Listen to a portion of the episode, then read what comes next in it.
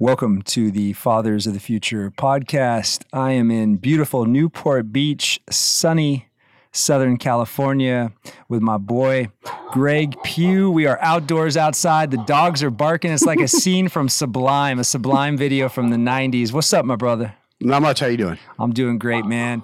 Um, super happy to have you here. You and I connected through a mutual friend, uh, another father of the future, a couple months back. and we not only built a, a, working relationship, but we built a friendship. Um, what have these last few months been like for you, um, not only as a father and a husband and a tattoo artist, but just in general in this post-pandemic climate? We're we're in California, so everybody listening knows it's a little more uptight. It's a little bit freaked out. It's a little bit sh- more stressed out than some of the other uh, cities and states around the country. What's your life been like the past hundred plus days? Um, it's been uh, a roller coaster in a sense. Um, it started at a, a, fairly low point in the sense that um, uh, we were dealing with all the shutdown stuff out here. We were dealing with you know having a single kid at uh, at home, not being able to get out and do what she normally does. Um, you know, I was not able to go out and do the things I'm used to normally doing, going to the gym, things like that, getting out of my house because uh, I work from home. My studio's there, and uh, so I decided to get into this with you. and uh, honestly, it's been for the most part nothing but going up. I've had a few moments where I've come down a little bit from that trajectory, but for the most part, it's been 95% of it's been nothing but upwards. And so let's start with that uh, upward spiral of success, as we, we often call it. But let's talk about, you know, just for example, the difference in your morning routine. Um, you know, you were one of those guys that we we share the the curriculum, we share the information with, you know, week by week. And week one is always power hour, uh, morning mindset activation. And so you ran with it because that was something new for you, not only in your life but also in the industry of of working late nights. Um, what was the shift uh, to where you were like, holy shit, man, I am capable of doing so much more before my kid even wakes up in the morning that in the past, your morning routine was not quite as strong? well, once I, once I got up and started doing and, and realizing that power hour something not just that I needed to do, that I wanted to do, uh, is it gave me a purpose in the beginning of the day where before I'd wake up and I didn't really know what to do especially with everything going on in the country with COVID, um, I basically was sitting around. Uh, my daughter and I would get up late, and because she wasn't in school either, right? She wasn't in school at the time, and I decided, you know what? I'm tired of this bullshit. I'm I want to change, and going and getting up um, at a much earlier hour than I was used to, and sitting down and you know putting my shoes on first thing, getting dressed, drinking a glass of water, doing the push ups, you know, doing 50 push ups every morning, sitting down, having my stack, you know, journaling in two journals, reading, you know, a minimum of 10 pages where I generally would start to read even more. It just, it gave me a sense of purpose and that activated my morning and where I never had that before. I never had morning activation. I had more of morning stagnation. and it's when you have that that lack of activation in the morning, it sets the standard for the way the day's going to go. And then you find yourself struggling to find purpose in a sense. So by starting the day with gratitude and by starting the day with, uh, you know, writing out what am I focusing on right now? What do I need to focus on? It totally lifted me up and it gave me hope where I was searching for that before and I was feeling sort of hopeless. And I didn't really have a sense of where I was going. And so it started me it started putting me on that path in the first, you know, month of I'm excited to wake up in the morning. Mm, yeah. You know, where before it was, man, I don't want to get out of bed. This another day of staying at home. And uh, it completely changed my mindset. Yeah, there's a few, uh, let's call them tips, tools, training, practice that you have began to implement. And like I said to you a couple weeks back, I was like, man, you're going to be one of the most centered, focused, organized, high performing tattoo artists in the entire fucking world. Right. Because everyone I know is a shit show when it comes to his mental and physical aptitude. Um, you're in a different category than a lot of other people in your industry. And because of that, it's given you some great results from a professional standpoint. We talk about shameless self promotion, man, but we're in SoCal. I'm 80% covered. You're 95% covered. There's a lot of guys out there that, that listen to this that are like, dude, I need a new, I need a tattoo guy. Mhm. You're the guy. Give us a little bit about your studio, Mhm. the name of your brand. How long have you been doing this for? So I've been tattooing for just about 17 years. Uh, I just go by Greg Pugh Tattoos, straight to the point. You know, my name, my name's kind of unforgettable when you hear the name Pugh. Uh, Um, and you know, I've got my own private studio here in Southern California in South Orange County, and uh, you know, I did that. I did that to get away from sort of the negativity that I felt was kind of bringing me down in the industry. Um, because of where I was, I didn't have a lot of people I could relate to in the sense that I'm I try to be healthy, I try to work out and do my thing and I wanted to be more authentic. And at the time I left where I was, I was much more focused on my family. So I decided to build my studio, be able to be a father during the day and take care of my daughter, um, be a stay at home parent, and then still be able to want to do what I want to do at night. And over time, that grew. And then I had my ups and downs and my ebbs and flows. And just in the past year, I've really been able to tattoo regularly um, with much greater volume, much higher volume. I've been able to open my doors to more clientele. Um, working with you has just totally shot me straight up towards the sky in terms of my business growing and really focusing on my brand and you know what do i want to offer my clientele? Who am i really? And why do they come to me? Um, and all those things have just sort of fallen together um, or come together i should say um, fallen into place. And so you know as a tattooer i love to, to do good work. I'm hard on myself like any other artist is. I'm my biggest critic but i love my relationships with my clients. And I love not just offering them work that I really put my heart and soul into, but I love the, the relationships that I de- that develop, and um, I look forward to that part almost more than the art part, uh, because I do co- become friends with a lot of my clientele, and it is a business, which you've shown me that I kind of went a little too comfortable for a while, um, but that's pretty much who I am and how I operate. Yeah. Yeah, and and I'm excited. Um, you know, I've thrown some work at you that I'm interested in doing and getting done. But let's imagine that there's somebody out there, another one of these dads, right? And I've got my my wife tattooed on me. I actually here's a funny, not so funny story that I think you'll find interesting. And as I share in most episodes, my wife doesn't listen to this podcast, so I'm I'm free at will to share as I wish. So uh, I was pretty serious with my wife. You know, we met each other in seventh grade, started dating in high school, high school sweethearts. And right about 20, I decided to get her middle name tattooed uh, on my arm, on my bicep. Her middle name is Joy. I thought, man, that'd be pretty dope. Fits in here with the Japanese and the sun. Uh, let's do it.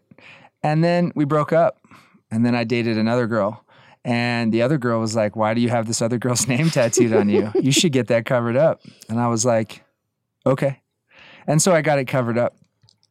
And then a couple years goes by, and I no longer am mm. dating that girl. And so my wife and I get back together. And then I have a daughter who, if we go a little deeper, my wife, her mom, and her mom, there's four generations. Now my daughter's middle name is Joy. So what do I got to do? I got to put it back on me, right? Well, So I put Joy on me. So I've got it covered up twice. So this is definitely permanent or, or pretty damn close to it. Uh, do you get a lot of people who come in and, and they're looking for, for cover ups and, and looking for fixing some shit that somebody else messed up? I do. Um, I don't generally go down. I I don't stray away from doing cover ups. Yeah. Um, cover ups are not exactly my forte, but I do enjoy especially when someone comes in with a situation like yours, kind of giving them the lesson of, hey, man, if you're going to go down this road of putting someone's name on you, you better be sure, you know, you know what you're doing. What's funny, what's funny about that converse, that story is that I've, I've realized that you and I have a lot of similarity, like a lot, which Yeah. is, I, I love. Yeah. My daughter's middle name is Joy. Oh shit. Right. Wow. So she's out. She's named after a girl, Jessie Joy Reese, who was a 12 year old girl I met. Who I met her uh, when she had severe brain cancer. Mm. I got her to do a tattoo on me. She's really big out here in Southern California. She started this thing called Joy Jars, and um, she um, started stuffing these jars full of toys for kids in the hospital who were getting chemotherapy and couldn't go home. And a week after she tattooed me, I got her to tattoo. Uh, the, she started this thing called NEGU, which was never ever give up. And uh, her middle name was Joy Wow. and she changed my life. And her, she died a week after I met her, Mm. and it was super hard for me. And uh, I'm a spiritual guy, and I'm now I'm a Christian dude. And uh, meeting her was sort of my proof that God exists Mm. because I followed her story as she was going through this process. And her parents told me that that day in the tattoo studio with me was her last great day Mm. but she had an awesome time. So just sort of a backstory there. But I think it's funny that you went through that. You have that same joy for your daughter's name, and I've got that too. But to go back to circle back to what we were talking about, I do try to help people fix things that they don't like. I'll do my best, and I always am really honest with them and say, "This is what I can offer you." But I also help try to throw a lesson in there at Yeah. the same time and say, "Look, if you don't want to deal with this in the future, and have a solid black arm like I do, or solid black lower legs, you know, which are cover ups of cover ups, Yeah. you know, make your choices wisely and think things through. Yeah. Yeah. Shout out to my brother Jade McLeod, uh, who will definitely be listening to this episode, who got his ex wife, of course, at the time, not his ex wife, the mother of his kids, uh, across his belly. First name. I mean, Stacy, uh, Jenny, I won't say her real name, but you Right. know, it was plasted. Right. And since then has now had to get a lot more painful work uh, across the body. By the way, if you're listening to this and you don't have a tattoo, the pain piece of this for for us who consider ourselves to be tatted, right? More than one is that the pain is actually a really really positive feeling. Cuz now at this point in the game, you have a lot less room. I have a lot less room. So things have to be uber more meaningful than they were when we first got started. Exactly. Right? Which means somebody either died or somebody was born Right. right? I got a lot of people who no longer walk on this earth on my body. And it's a beautiful reminder of how precious in life is. So you do this work as an artist that is fucking permanent, hmm right? This is real. hmm And so a part of that, you have to be not only at the top of your game, but you got to be hyper focused on what it is you're doing. You can't be thinking, oh shit, did I get milk? Did I lock my car door? hmm Did I send that email? So wh- what what do you do now with this new practice of yours, activation in the morning time, that is different for your practice, your business? Well, generally, when I know I've got clientele that night, especially if it's a, a much more difficult piece, I write about it, and I, I I put the intention in of saying, look, you know, whether it's to myself saying, Greg, you you got to really put your all into this and be confident and not stress, because I think a lot of artists will get to a point where they're doing a really difficult piece and they'll stress about it, and it ends up shoot you end up shooting yourself in the foot because excuse me, you go into yourself not believing you're going to do your best and you don't. So I'll put the intention there and say, you know, God help me really focus on this. You know, give me the the strength to really do my best because I, I want to make my clients happy. I want to put my best work out there every time. And so the fact that I have the intention behind it instead of just tackling as it tackling it as it comes, you know, and, and not mapping it out and not rendering it and just going, you know, I'll I'll figure it out when I do it, which I have done. It's just complacency, and it happens to the best of us. But you know, the best artists, they really work things out ahead of time. It's like you know, like we talk about like a life mapping. You know, it's the same thing. You've got to you've got to look at it and go, okay, what I do last time that I can do different this time to make things better. So there's intention in every single piece I do, even if it's a simple piece. You know, I'll think of, you know, how did I approach it last time? How can I make it even better? So I, I, I try to do that with every single thing I do. Yeah, and you just said the word intentions, which is uh, a modern word, if you will, for for barbarians like us. That when you set an intention, aka a piece of purpose, and then you follow that up with a reflection, how did it go? Return and report. What you've done is you've created this magical bookend of success, right? You can have an intention and a reflection for your morning routine. You can have an intention and a reflection for your date night with your wife. Mm-hmm. You can have an intention and a reflection for how your workout went. Mm-hmm. And if you can just use those two keys, um, not only philosophically, but also strategically, that this is what you're going to do to prepare for an experience or an event. And then when it's over, how did it go? What did you do well? What could you have done better in? These are some of the same principles I'm I'm doing my best to teach my kids which is challenging because they don't hear me speak English like I am now. They hear wah, wah, wah, wah, wah, wah, wah, wah, wah. And that's also a challenge. Your daughter is eight. Yes, almost eight years old. Almost eight years old. Uh, independent, only child, mm-hmm. mom and dad, both at home, same house, right? What are you learning about yourself in this journey of fatherhood in these first eight years that you knew nothing about prior to being a dad? Well, I learned what you frequently say to me, which is that I'm the white belt. You know, I'm con- I'm consistently having to remind myself that look, I've never done this before. I I don't have the practice of you know having another child and then going, okay, what what can I do differently this time? And I've learned that I've beat myself up a lot in the past for mistakes I made raising my daughter because you know every man for the most part that has the intention of again, you know, the intention of loving your family and doing the best, especially for your kid, um, and raising them the right way. Before I'd beat myself up for every little mistake I'd make, and it would just, it would just, I would sabotage things. And what I've learned now is that, like you said, you know, you you're born new. Every, you're born anew every single day. The past is the past, and if you focus on that bullshit, it's not going to help anyone, especially your kid. It's going to harm your kid. So I realized that I can wake up every day and go, you know, I reflected on this last night. I, you know, I, I was down about how I might have reacted or, you know, whatever. And I focus on the fact that I am in a leadership role. Um, and just like you would be in business, you know, you're, you're in the business of being a dad and you, you have to focus on where you went wrong and apply that and you know go you know today i'm not going to cuss in front of my kid which is one of my biggest pitfalls. Fuck it's so hard. It's it's really fucking hard especially when your wife says that's one of the things she hates the most because you're on eggshells going i don't want to i don't want to mess up. Um but i focus on the fact that when i see her feeling awesome when i'm doing great as a dad that that fills me with so much love that I that I think, man, I'm going to do this every day. I'm going to focus on that feeling and how am I going to achieve that and get to that place every single day.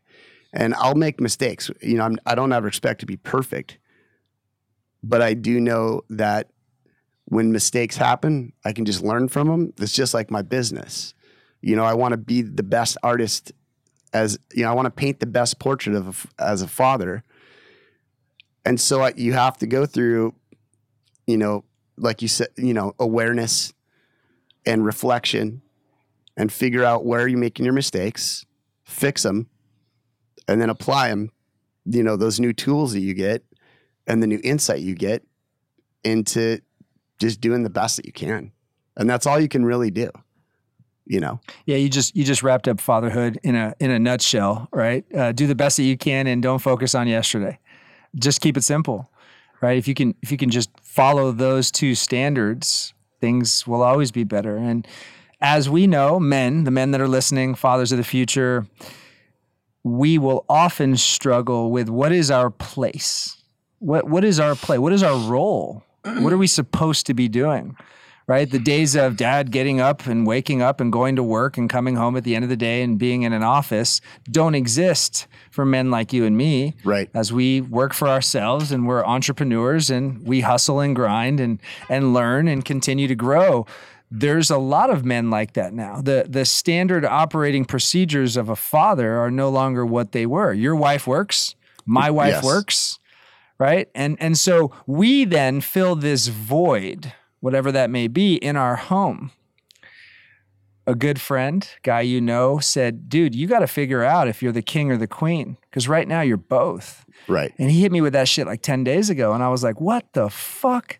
Motherfucker, I'm the king. But wait a second, I'm packing lunches and crying, drying tears. And damn, that's a fucking queen doing that right there. Right. And so maybe the terminology needs to change. Being multidimensional might be a better term. Right. But the reality is, we are both king and queen in this new modern family Right. which then can pull us in different directions. Mm-hmm. Am I doing all that I need to do as a father, that role? or do I find myself being more of the masculine doing these other things? And so we go back and forth. Clearly, we both have masculine bodies with feminine emotions, the polarities. Yes. And if you're listening to this and you're not a client, you're not a student, you're not somebody deep in my corner, there is a book called The Way of the Superior Man by David Deida. It is my number one relationship book to buy over love languages, your five love languages, because it's more about the masculine and understanding the diversity of those polarities mm-hmm. and that how all human beings, male or female, I'm not going to talk about the third party sex. There's only fucking two. It's mm-hmm. man and it's woman. Mm-hmm. And those two will oftentimes go back and forth between the masculine and the feminine properties. Right. Now, you and I are extreme masculine bodies, right? Tatted from head to toe, extremely physical, strong. When we're done with this podcast, we're going to go fucking jump in the ocean mm-hmm. like 300, right? Mm-hmm. But at the same rate, we come back to this then feminine energy of being somebody who is not afraid to show emotion Right. emotional intelligence. And I used to think this was a weakness. I have another uh, father of the future I'm going to speak about, Austin Fisher, who, man, he he breaks down when he talks about his kids almost every time to the point where he's like, dude, I'm sorry, guys. And we're like, no, don't be sorry. That's you being you. Because men have been told since day one to fucking pack it in just shh, shh, shh. Nope, you don't need to feel like that. That's a that's a woman's feeling. Quit crying like a little girl, right? Whatever somebody told us, they told us to muffle our feelings and our emotions. And because of that, we pack it all in and then the next thing you know, we fucking blow it all out. Whether it's alcohol or it's women or it's fucking crashing the car. Like, remember the movie Falling Down with, with Kiefer Sutherland? Uh, oh, you mean um, Michael Douglas? Michael Douglas. Yeah, thank yeah. you, thank you, thank you. Yeah. He literally loses his shit because everything feels like it's against him, Yeah. right? This is like the flat tire. And my boy says, fucking 2020. No, motherfucker, you got a flat tire. Yes. Yeah, It's not because it's 2020 you got a flat, you got a flat tire. And so what we're doing in this new world, in this new family, is we are learning to be both the primary caretaker and the financial caretaker and the physical caretaker and and so on and so forth. The rules have changed. And if you're a man listening to this and you have not understood that you have to be both masculine and feminine, you can't just shove your fist down people's throats and expect to win. And at the same rate, you can't just sit and fucking pray all day long. Mm-hmm. There's no action, then you are going to feel stuck. And for the first time in possibly your life, for the first time in my life, I know exactly where I am and where I need to be to serve myself and my family and my business and my life, which you can say is your ultimate purpose. But the purpose changes. Purpose is always changing, right? You have adapted to this new change inside of COVID. It's almost like you were prepared for this prior, right? Leaving a busy tattoo shop in a busy city, you know, no longer being a gym member, taking all this shit home, being indoors, and now you train yourself. What would you say to that version of you, maybe just seven years ago, like when you first became a dad? Mhm. Did you expect any of these things to somewhat play themselves out the way they have? Not not at all. Yeah. Not at all. Uh, the only thing that I expected that I knew would happen is that I'd love my kid. What I didn't realize was how much you'd have to put into that. I thought it would be easy because I thought, oh, I'm not going to make the mistakes my parents did. Everything's good. I'm in a great place. I'm making good money at the shop I'm at. And then reality kicked in. And I was like, wow, I have a ton of shit from the past I haven't dealt with Mm. and it crept in and I ended up in the hospital, you know, because I ended up with a gun full of alcohol, thinking this is way harder than I expected. And so that that's where I was then. And Wh- when was that? that was so that my daughter was born in January of 2013 and I I ended up in the hospital in April. Excuse me. I have congestion issues. Um so pardon pardon A- that a- for a- anyone's listening. April 2013. Uh, she, April 2013 was when I um, went in the hospital. I went in for three days. I agreed with my brother was able to help come get me. My stepbrother drove down from LA and said, I, I need you to do me a favor and do this for me. You know, we're not going to force you to do anything, but this is what we want. We don't want to see you die. Um, and so to look back just seven years ago, which it seems like a lifetime ago, but really it's not that long ago. When you think about, you know, going through your 30s and you know, then being in your early 40s. it, wa- it really wasn't that long ago. But what I did was I realized that, you know, being that my daughter was the most important thing that I had ever had happen to me next to getting married, I knew I had to make shit, you know, work. And so I did go in the hospital and I did find someone that would help change my life in the sense of counseling and therapy and someone that would help expose all of the core issues that I hadn't really understood. And so I started this journey a while ago. And what I ended up realizing was that I had all these emotions that I was able to talk about, but I wasn't able to apply them to my life in every sense as far as the tools that I had learned for I had learned I had gotten tools to open up and realize what I had gone through. What I didn't get was now how do I move forward from that? So there's this big book of open wounds. But now now where's the progression from there? So I was stuck in that. And now looking back 7 years later, especially within just this last year, you know, deciding that in a time when everyone was pointing the finger at everyone else and getting pissed, I wanted to look in the mirror and point the finger at myself and say, how can I make this better? Mm. And so, in that aspect, leaving the shop was really hard for me because I was essentially giving up that aspect of my career. But, and then I put myself in a place where I told myself that false narrative, you know, we talk about. I told myself the story. I'm never going to be where I where I, I want to be. I could have been here. I could have done this. I could have been making three hundred and fifty, four hundred thousand dollars a year. I could have been one of those best tattooer type of guys, popular. And then, you know, I met you and it was, why can't you be successful? And it was because I told myself a story that that there was a ceiling, that there was a limit to what I could do. And now where I am today, exactly, I realize that all that's bullshit. And I mean, I've already seen the progress since I met you. I mean, I've quadrupled my business. I mean, it's it's insane. Doing some very small, tiny, little, Very little- small thing. little I mean, just tweaks. just which a lot of tattooers, you know, they'll call into a shop and say, "Hey, you know, what's your schedule look like?" And you might have a shop helper or someone that gets on there and does scheduling for people, but just by putting Calendly in my, you know, on my phone and just sending that link to people, it doesn't make people wait on me. So when they get that initial itch or that impulse to get tattooed, they get on there and they schedule it and they're excited right away. There's no second guessing what they want to do. Something as simple as automation using an app and technology. I, I would say just that alone increased my business by 50%, literally, because it made things so much easier. And then it was like they get an email, I get an email, and they're like, ah, we're set. Confirmed. Yeah. And they get to pick the time that I think which empowers them in a sense. They're like, oh, this is cool. I get to make this work on my time. So, yeah, I mean, so much has changed in seven so hold on, we got to go back for a second. No worries. Prior to that seven year point, Uh-huh. had you ever had a gun in your hand drinking? Never. Is that the closest you ever came to? First time we're going to use it on the show, suicide? Uh, no. When I was 15, I was in a very severe agoraphobic state. I had had severe panic disorder for a few years, um, and I had not left my house for two years except to go to school. Um, and I got to a point where I was going through all these different medications, which can be really rough, especially in your teenage years, going through all those hormones. And I ended up going to my therapist and saying, I want to kill myself. And I'm thinking about how to do it. And I'm thinking about, you know, I'm thinking about hanging myself. And so I was open with him.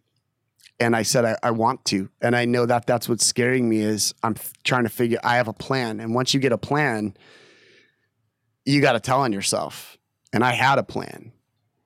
And I knew when I got to that po- spot, even at the age of, well, I was 14, I had enough wherewithal, which a lot of people don't have, to go tell on myself. So yeah, that I had that before, but that at the age of 30, what was I? 2013, 34, I had never had a gun in my hand before. And I didn't have it in my hand, I had it with me in my car, Sure. but I was going down that path. Yeah. I mean, I was sitting in a bar alone, drinking heavily, thinking, where am I going to go do this? Yeah. And, and so we have to take a quick break to to to listen not only to what Greg just said, but to reinforce it. You may be listening to this and you've never had a suicidal tendency in your life. Fantastic. But it doesn't mean you won't have one. Second to that, if you're listening to this, you most likely have a child and you're going to be exposed to suicidal tendencies, thoughts. They are going to lose friends to suicide.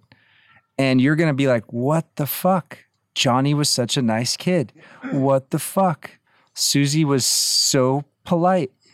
And so we don't know. So I have to take a minute just to sort of frame that. I called 1 800 suicide once, which exists, my friends. Remember that at the top of everything else. And the first question they asked me was Does this person, my child, know how they are going to do it? And it sounds like that's where you got to at 14 years of age is you told on yourself, which I think is so fucking powerful. And then you knew that this was the way you were going to do it. Because oftentimes, I had a conversation earlier with a client who said, I don't know if they're saying it to get attention. And the first question they ask you at the suicide hotline is, Have they told you how? It's one thing to be like, you know what, I'm gonna fucking jump, I'm gonna commit suicide. It's another thing to be like, I've made a decision to end my life by hanging myself in a, with a rope. And so there is a step by step process there. So, dads, parents, we have to listen to what people are saying. Be a fucking better listener than you are a better talker. That's the problem with with I, I'll say it. I own it. Sometimes I I try to coach my kids, right, and that's not helping because what they need most of the time is they need to be able to talk, and we need to be able to listen. And so suicide is not something that is ever going to go away. It's been here since the beginning of time. It will be here till the end of time. It cannot be a voodoo conversation. Two men need to be able to look each other in the eyes and be like, "Yo, brother, how you doing, man? How's it going? Things are good. Fantastic. Well, what's going on? Well, here's how it's going with my business and my wife and my kid, and it's great." Versus, "Hey, things are really fucked up right now. I'm thinking about killing myself." Okay, this person has told me that. You don't need to talk at that point. You need to listen to what they're saying. And so, through therapy, through having an open dialogue with yourself and others, you got through that really, really challenging time. Seven years ago, you had a gun, you had a car, you had some alcohol, and you got through that. But suicide has also haunted you lately. It has. And please share with the listeners how not only have you gotten to this place in your life that has has given you more fruition than any other time in life because of the work you've done on yourself, but you've also been in a position where you can't help and save everybody else. Yeah. Um, so a couple months ago, one of my closest friends sent me his daughter's boyfriend to come be a potential client. Um, amazing athlete, 19 years old, six foot four, in insane shape, handsome kid, polite kid. But when he came to me, I, I sensed something was going on. And I think because I've been around people in group therapy sessions, different you know, different things. I'm, I'm pretty intuitive. I'm not tooting my own horn. It's just something I've always been really empathetic. I knew something was going on. So I called my friend and said, something's not right with this kid. And he said, oh, you know, he's just kind of a knucklehead sometimes. And I told him what was going on. And he's like, that, that is a little weird, but I wouldn't read too much into it. Well, a couple days later, he said, hey, the kid's kind of gone off the rails. You know, he's coming by my house. He's threatening me. He's telling my daughter if she doesn't talk to me, he's to fight me. And my, my buddy's about 6'4", 260, scary as hell looking, um, covered in tattoos. Used to be a kickboxer. Um, and he's like, I don't know what's going on with this kid, but you know, I gotta, I gotta keep my daughter away from him. Uh, so he ended up hitting this kid's parents up and saying, "You got to come get your kid because he's saying he's going to come to my house, and if he does, I have to protect my family." Called the parents multiple times. They're on vacation. So, my least favorite word of the day, by the way. Right, right. We talked about vacation. that. Yeah. so I, I kind of jumped ahead of myself. So prior to all that going down, uh, oh no, right about that time, the kid kept hitting me up about tattoos, and I, you know, I decided to kind of lie to him gently and say, hey, you know, I don't think this is the right work for me because I didn't want to get. It was a conflict of interest. So he kept, you know, text messaging me crappy stuff about my buddy, and I, I so I instead of getting mad, I called him. I said, look, I've been in your situation.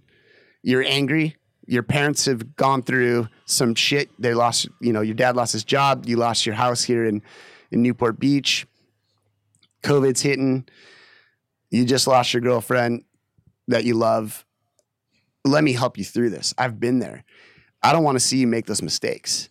So we talked for about 45 minutes and he's like, you know, you're a really cool guy. I wish we could do the work.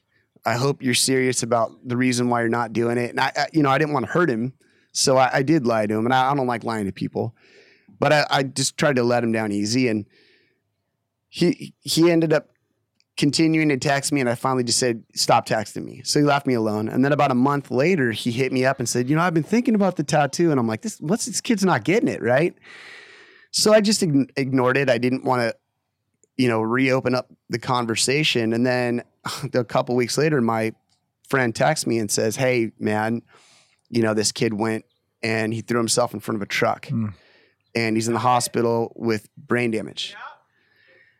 And I was shocked. And by the end of the day, my buddy text messaged me, dude, he's dead. Mm. And I was fucking, I was angry. And I felt bad because I thought, why didn't I just pick up the phone and call him and check on him? And I wasn't close with him, but I felt like I might have been one of the few people who opened myself up to hearing his issues because a lot of men don't do that.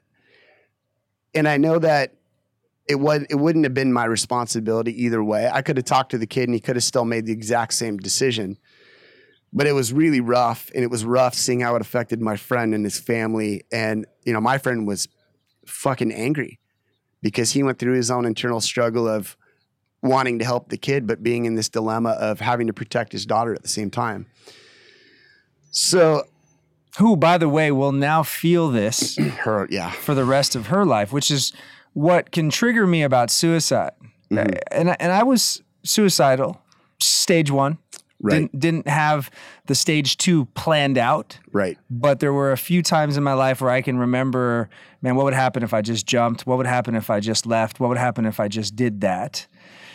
And so he took that to that next level, which pisses us off because we go, fuck, man, we were there. Mm-hmm. Right. You were there at 14, I was there at 17. And so what it does is it hurts everyone else. It does. Everyone else. It does. But him. Now, without to get religious or spiritual, let's just imagine that his life ended in that moment. And he left everything to be felt for years if not generations to come, right? We talked about epigenetics on the pre show a little bit. Right. Right. Guys, you, you hear me talk about this all the time. We have inherited the history of mankind if you have a feeling or an emotion that persists, that you're like, this is not me, it may have been something that your grandfather or your grandmother or your great grandmother actually dealt with. Everything from trauma to addiction.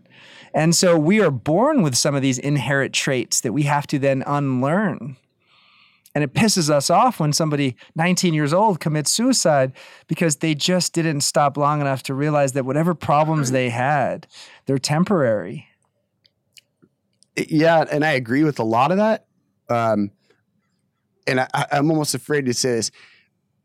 It was a little different in his scenario, in his situation, as I think there were some underlying possible schizophrenia, and I, I he didn't have that help. And so where my anger came from was I, and I don't know this to be true. I know the story my friend told me, which was I don't feel like feel like his parents were reading the signs, and I don't feel like they were there. They were caught up in their own bullshit, and that's what made me mad. It made me mad that possibly the stigma that we have, especially with this generation of, oh, this guy's probably just crying out for attention or whatever. People didn't help him. And I, they look at that in a sense when we talk about masculine and feminine energy. I think they look at it as like a feminine thing. Oh, he's just being weak. He's being a pussy. Whatever you, whatever you want to say. And so a lot of the anger I had wasn't it wasn't directed at him. It was directed at where where did we all fail him? And I know there are some people like I, I made an Instagram post about it. If if you have any interest in seeing my post about it to kind of get more of a feeling, I, my Instagram is just Greg P U G H, and I have a video on there where I'm talking about this. Um, but I, I I was just pissed about the stigmas that come along with this whole thing because I feel like we can solve a lot of these issues, but there's there is this stigma of if you're doing this, you're weak and you are weak in a sense.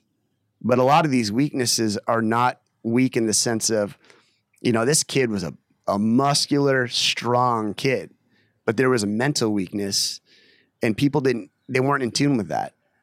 And again, I think that they, you know, maybe his friends were like, oh, he's just being a, a weirdo or whatever. And he's young too. And a lot of people don't know how to deal with that shit. And I know from experience that they don't. What you mean r- relationships not going right, breakups, right? Yeah. Right, and and you know maybe his guy friends were like, "Dude, he's going wacko or whatever." And I I think we got to teach our kids at a young age, like, look, when this happens, you know, go to the kid's parents, go to your parents, and say, "Hey, I'm concerned about my friend." And I, I was just mad in the sense that I felt like there's something I could have done. And again, I talk about this in the video I posted. You could go help someone and they're st- they may still make the ch- ultimate choice to end their life and that's their choice. So there is definitely some selfishness in that. And i think the good thing in saying that there's selfishness in that is that what i've learned is you know i use this term playing the tape. So when you start to have these thoughts you play the tape in your head of what is going to happen to everyone i know if i make this choice so playing the tape was something that one of my therapists told me, and I love that. I love that saying is you just replay that tape in your head over and over. And listen, man, a lot of us that go through depression, we have these thoughts repeatedly because we create these neural pathways where our mind says, hey, this is where we're going to go when we get depressed. And I catch myself doing it a lot. You know, would, would life be easier? Am I making everyone's life harder by being here? And then I go, oh, shut the fuck up, man. Mm-hmm. This is just a habit. You're just it's a pity party. I'm being selfish right now. I'm not figuring out how to hit this head on, which circles back to the whole reason I'm part of this in the first place is where where am I lacking in my life where I'm letting that be like the dominant thought at the age of 43? Why am I not going, hey man, f- figure out a way to get through this? As opposed to just settling back into the comfort of depression and anxiety and anger. You have to be able to you know, put the work the work into that stuff changing. So, Coach Dave Bocci, uh, making an impact with Dave Bocci, one of the first ten Fathers of the Future podcasts we had on. We talked about suicide, and he is Eastern Indian, first generation American football coach. And the joke's like, you know, I'm going to have the first D1 Indian football quarterback mm-hmm. in, in the entire country. But he talked about how in America, things are so easy for us mm-hmm. that there is no real struggle. When there is a inherent struggle in your life, you don't have time to pity party. And so in India, a family of nine living in a one bedroom apartment, the youngest or the oldest both have jobs and responsibilities. And if one of them fails to go and act on that responsibility, they feel sorry for themselves, they get stuck in their own way, then the entire family suffers. And so going to get water and traveling two miles each way with two buckets to then hydrate your family so that it can cook, there's no fucking time or energy to pull your own plug because then you break the entire generational life support system that has been there for you and that has given you life. And so over here, we're isolated Americans. Everything is so easy. We go, fuck, life sucks. It'd be so much easier if I just committed suicide. Mhm. Not realizing that the repercussions go deeper and deeper and deeper and deeper. And, and again, mental health is not what we are discussing here, right? Right, right. There is a certain level of mental challenges and problems that pe- some people are born with that that they need not only doctors and medicine and therapists but they they also need to be put into a different category than those of us who were were born with all the right tools that just decide over time that life sucks and therefore I'm going to make a decision to end the suffering. But when you look at it from a suffering standpoint, right? Intentional suffering, what we Mhm. sign up for, Mhm. then we look at life differently and we know that this pain, this agony, this challenge, this obstacle that we're facing was here and put here for a reason. It's put here to make us better, to make us stronger, to make us realize how important life is and that there's no way I could ever take my own life because I've got so much more work to do. I've got so many more people to help. I've got so much more love to give that little perspective shift and you wish you could get everybody but look suicide is rampant right now especially in covid teenage suicide utah it's the highest death rate in all of teenagers is taking their own fucking life are you kidding me I know. It's fucking insane. Well, you is it okay if I jump in there? yeah You said a couple things that I wanted to highlight on. One of them was you were there. There definitely is a separation uh, in the in certain categories of people that deal with this. I told myself for years I fell into that category, and I did to an extent. I definitely have a chemical imbalance when it comes to the panic, but I also realized that's at one point that I had been telling myself uh, this false narrative for years that I, there's no way out of this. And what I finally realized was being in group therapy with other people that I was like, holy shit, we are we all our problems are all unique to each person, right? We all have our own understanding of what suffering is. But when you when you go outside of that box, when you think outside of that box and you intentionally look at other people's suffering, it gives you a whole new perspective. Mhm. When you talk about kids in India having to go and get water for their parents, I mean, I've heard stories of why people were suicidal, and I go, holy shit, why am I fucking dealing with this? Mhm. You know, when I was in the hospital when I was 14, 14, th- you know, there were kids in there that were 14 years old that had been raped by their bosses. I mean, kids that had been had the shit kicked out of them by their parents. And mine was because I was afraid of stuff. And it made me feel super weak. And I thought, what the what the hell am I doing? You know, where and it gave me it definitely gave me a perspective and it helped me. And so you do have to go outside the box and it's hard sometimes because you think oh man my life's so hard. You know one of my best friends is paralyzed on the left side of his body for the most part. He had a stroke. This guy survived cancer and then was hit by a car or hit by he was t-boned in his car and then three weeks later was rear-ended and threw a clot from the first accident and had a stroke three days later. He has like the worst luck in the world and i frequently talk to him and i've had to talk him down off the ledge a lot and say, look, man, I know you feel like your life's done because you're you can't go out and surf anymore. But there are people that can't move their body from the neck down, man. There people are dying. You know, you're alive. And he gives me strength a lot because when I'm feeling weak, I'm like, man, my knee hurts because I had ACL surgery last year, but my friend John can't fucking walk the right way. So we do have to remind ourselves, those of us that don't fall into that category of strictly having that chemical imbalance and saying, yes, our suffering is real and the pain is real and no one can take that away. But if we if we look to other people, it'll put things in perspective. And it it doesn't make you a pussy for feeling that way. And you're not weak for feeling that way. you're actually stronger because once you go and you see, you know, hey man, you know, I I can get out of this. There's strength in that. So How it- would you how would you compare group therapy with say a mastermind So with, that- with men? And we did that with Fathers of the Yeah. Future. That's a really good question. Group therapy, what that did for me was open the doors to saying, so just to be totally blunt, when I went in the hospital, I met this therapist. He said, There's something deeper here. Because the first time I ever talked about suicide, I didn't have a, well, I said I had a plan. I was four and a half years old, and I told my mom I wanted to hang myself. And I went deeper with this guy and realized that there was sexual abuse when I was a kid that I had written off as just a momentary weird thing. And what the therapy did was highlight these core issues. And being in group therapy helped me in the sense that I saw other people open up and realize the issues. But what it did, what we talked about this earlier, was it just left me with this open book of, okay, I know all these things that were problems in the past, but how do I move forward from them? Because I could go through them over and over and I knew what they were, but they lingered. And you know, you're taught like deal with your resentments. It's sort of like the 12 steps in, Mhm. you know, alcoholism. You know, figure out where you went wrong, where other people went wrong, forgive yourself, forgive them. But I didn't know how to move forward physically. And when I met you and started doing this, it gave me it gave me a set of tools to implement daily. So it it gave me direction. It gave me um, an sort of an outline, and then I had to fill in, you know, the the the spaces of what is that outline. You know, kind of like writing my own book. I told you I want to write a book, and, and it was sort of writing my own book on how to figure my life out in, in a metaphoric sense.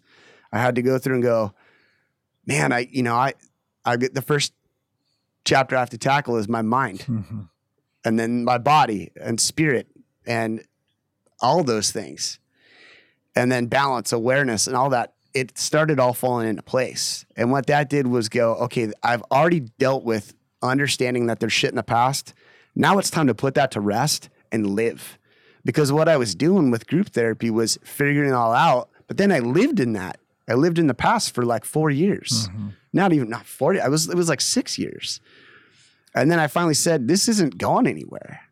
I gotta make i gotta i gotta move forward and face some of the fears that were still lingering. So this and i've i've told so many people about this the experience that i've had. It it it's propelled me forward in a way that group therapy is great but it couldn't propel me forward because we spent a lot of time talking about our issues and had some tools that were given to us, but there wasn't a plan of attack. You know, in, that, in sort of that military sense, how am I going to complete this mission? I didn't have that. Now I do. And every day I wake up, I know there's no excuse not to complete it. Mhm. I know I have to. That's why I'm doing the crucible. Mhm. I know that I have to do it. I know I have to get comfortable being uncomfortable. And I, I, I literally, all I can say is there's no excuse. I mean, I tattooed it on my body during the middle of this. I tattooed NFE for no fucking excuses. Yeah. I tattooed GSD for get shit done. Yeah. That way I remind myself every day I, I'm, I have a gift, and that's the gift of life. Whether you have a family or you don't, you're alive, you have no excuses. Yeah. and that- that- I think that's where this has changed my mind the most. Yeah. That, that's super powerful, man. And you know, you guys, if you're listening to this and you've been a part of the Crucible, you're a part of Fathers of the Future, you're like, fuck yeah, golden. If you're not, and you're like, oh, what the fuck? This dude's like, you know, advertising and marketing. But what I'm here to tell you is that what we do is all real, right? There's no hidden smoke, there's no mirrors, there's no take this pill and you'll feel better. Uh, I'm a teacher, I'm an educator, and the men that come on this show, some have gone through some of the training programs and some have not. And the ones that have are sharing what they're going through in real time right? You you spent a month coaching one on one with me. You went into a 12 week mastermind. We did another month of coaching, and now you're going to go and face your fears on top of the mountain at the Crucible. Here's my shameless self promotion in the crucible is that we all need, we, us men, all need a mission. And when the mission is unclear to us, we don't make the same choices that we would if we know now this is what I must do in order to get here and to get this done. So really the crucible is just a, an experience. It's a it's a day. And, and unlike group therapy, no disrespect at all. Right. I, I love therapy. Right. I, I consider what I do therapy, but because I don't have a couple letters in front of my name, uh, I don't call it that but we're engaging in real conversation mm-hmm. that leads to a greater outcome and a better result which is all that therapy is. The reason why we created the Crucible, which is, by the way, October 16th and 17th, uh, we are 10 days out. Mm-hmm. There are two spots remaining for anybody listening to this. So now I am shamelessly self promoting this because I want to see you not just transform and grow, but I want to see you become this version of you that you were born to be. And when those words were told to me through my various coachings and education, it was an aha. Like I don't sit here and say, man, I, I created all this shit. All I did was take what I learned, what worked for me in my life, my experiences, my training, my coaching, my education, and I've laid them out in a systematic format that allows organic conversation. Just like we were talking about in the pre-show. Like w- w- th- this crucible is we say 12, 15, 18 hours. It's a full day. This year we're doing 2 days as a bonus. But day 1 is this constant evolution of hey, how's it going? How you doing? Nope. Hey, how you doing? How's it going? Nope. hey, how's it going? Are you doing good? Great. Nope. And we're constantly putting you in environments that you either have to thrive and survive or die. And nobody's died yet, but right. metaphorically, right. you have to kill the person you were driving out there. You've got to kill the stories that you've told yourself. And oftentimes, like me, I told myself the same story about my mom and dad for 39 years, right? Two years ago, was I actually able to let go of the bullshit story that I would become who I was because I had no dad growing up and my mom died when I was 24? And so this work is fucking lifelong. That's mm-hmm. the other thing. People are, how long's your course? It's fucking forever. Exactly. Ex- and exactly. Right? How long's yeah. your trainings for life? Yeah. It, can I jump in for a second? Yeah, man. You said you said yeah. something, and and I got to touch on this again. This isn't this isn't shameless self promotion for me. Go to my Instagram so you can put a face uh, to hearing this, so you can see that I'm I'm a no bullshit kind of guy. And you and I, you've learned that about me. I'm authentic. When I say stuff about what I'm doing in this, I, I I'm not here to promote you. Yeah, I'm here because I love what you've done for me.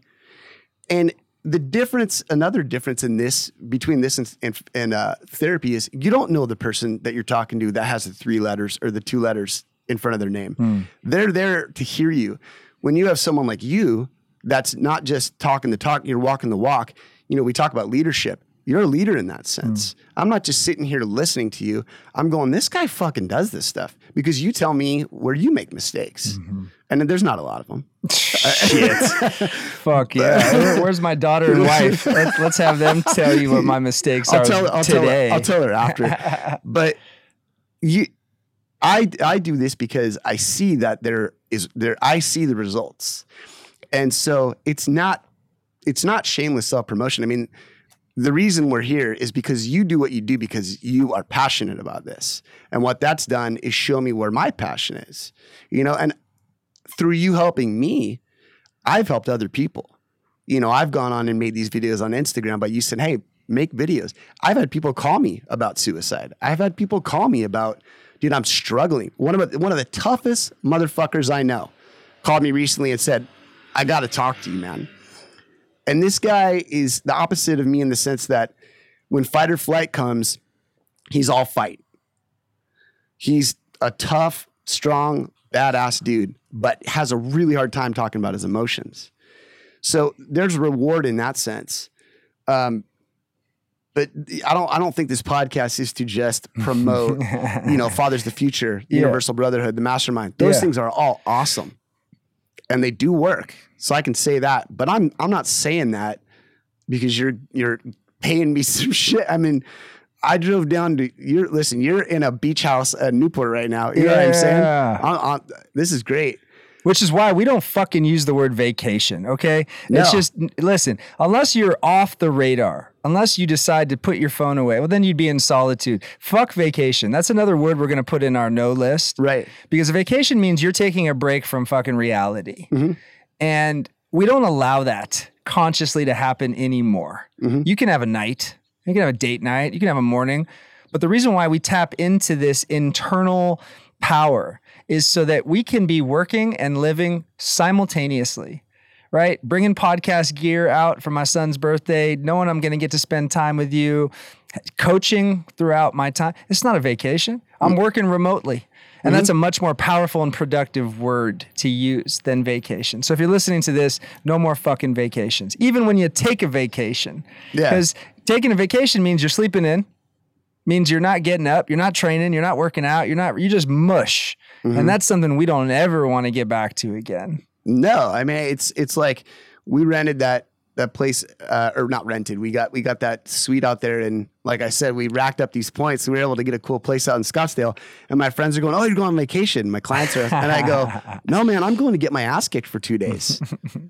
and they're like, "Why are you doing that?" I'm like, "Because I have to. It's part of my lifestyle." Yeah. You know, am, am I going to have a couple nights where I get to enjoy time with my family? Sure. But don't think I'm not going to be thinking about this the whole time. Yeah. And that's my purpose for going there. And so, again, you know, like you said, you're out here because this is a lifestyle. Mm-hmm. And that's what I think people need to, to realize listening to this podcast is that this journey that I've taken, you know, as part of these different groups, the mastermind and then Universal Brotherhood, you forgot to add that I was part of that too. Mm-hmm. I mean, I'm putting myself in all these things because Mm-hmm. they're all giving me tools. And it is something that I'm making a daily part of my life. And I, I like you said, I said earlier, I wake up every day knowing that I'm the white belt. I don't think, oh, I'm gonna go to blue belt in a couple months. Mhm. Like it just is what it is. Um. So yeah, I mean, that's that's Yeah. I don't so know hold on. I got one more for you. yeah. This, this is how we're going to end this show because we're sweating and the ocean's 100 yards away. So we got to go get in it. uh, we got to get grounded. And, and getting grounded is key. I used to wonder why I was so happy whenever I'd get to Hawaii. And aside from it being Hawaii, it's because my feet are on the ground and I'm most connected. So, grounding is a uh, neuroscience biohack that I recommend for everybody. And this is why, if you're listening to this on the 22nd floor in New York, you're fucking pissed off all the time. It's because you need to heal yourself internally by getting grounded. So, we're about to go get grounded in the ocean. But before we go, I want to ask you the universal question we ask just about every man that comes on this show your living legacy. Imagine on your drive home, God forbid something happens to you, man, and you don't make it home. Your wife, your daughter, your mom, your family, your clients, the people that have ink on them, what would you want them to know about you? What would you want them to remember you for? I would want them to remember me for being a guy that truly cares about everyone I come in contact with. I love people. And oftentimes I might come across, in certain senses, as this jaded kind of. I don't think I'm scary looking. My wife says um, yeah. but I care about everyone that I come in contact with and that I'm friends with, like to my core Mm-hmm. and I have a lot of love. And for years, I that was looked at as like a feminine thing. I'm a sensitive dude, but I genuinely care about people, and everyone that I've ever tried to have conversations with on a deeper level, it's because I truly do care. And I love my family more than anything in the world. Um, and I would want them to know that if something happened to me, I died happy knowing that I put myself in an uncomfortable place to become a better guy. And that's what I've always wanted to feel. That's essentially it. Mic drop. My brother, Greg Pugh, thank you for being here. Check out the Instagram, check out the website if you're interested in getting your first tat, which, by the way, there's a 99.9% chance I, I will be leaving here with another tattoo before I head home. Uh, you got to check out Greg Pugh. You got to check out his his um, Calendly, which we're going to put in the show comments so you could just book a strategy session with him right away. This guy's taking cutting edge technology and using it to make sure he puts the right piece on you um, because it is going to be with you for a lifetime. My brother, I appreciate you for coming. Always a man. pleasure, man. Looking forward to seeing you next weekend, the Crucible. October 16th and 17th. Uh, if you're interested in learning more about it, all you got to do is give me a shout out. You can hit me up on my email, luke at lukekayam.com.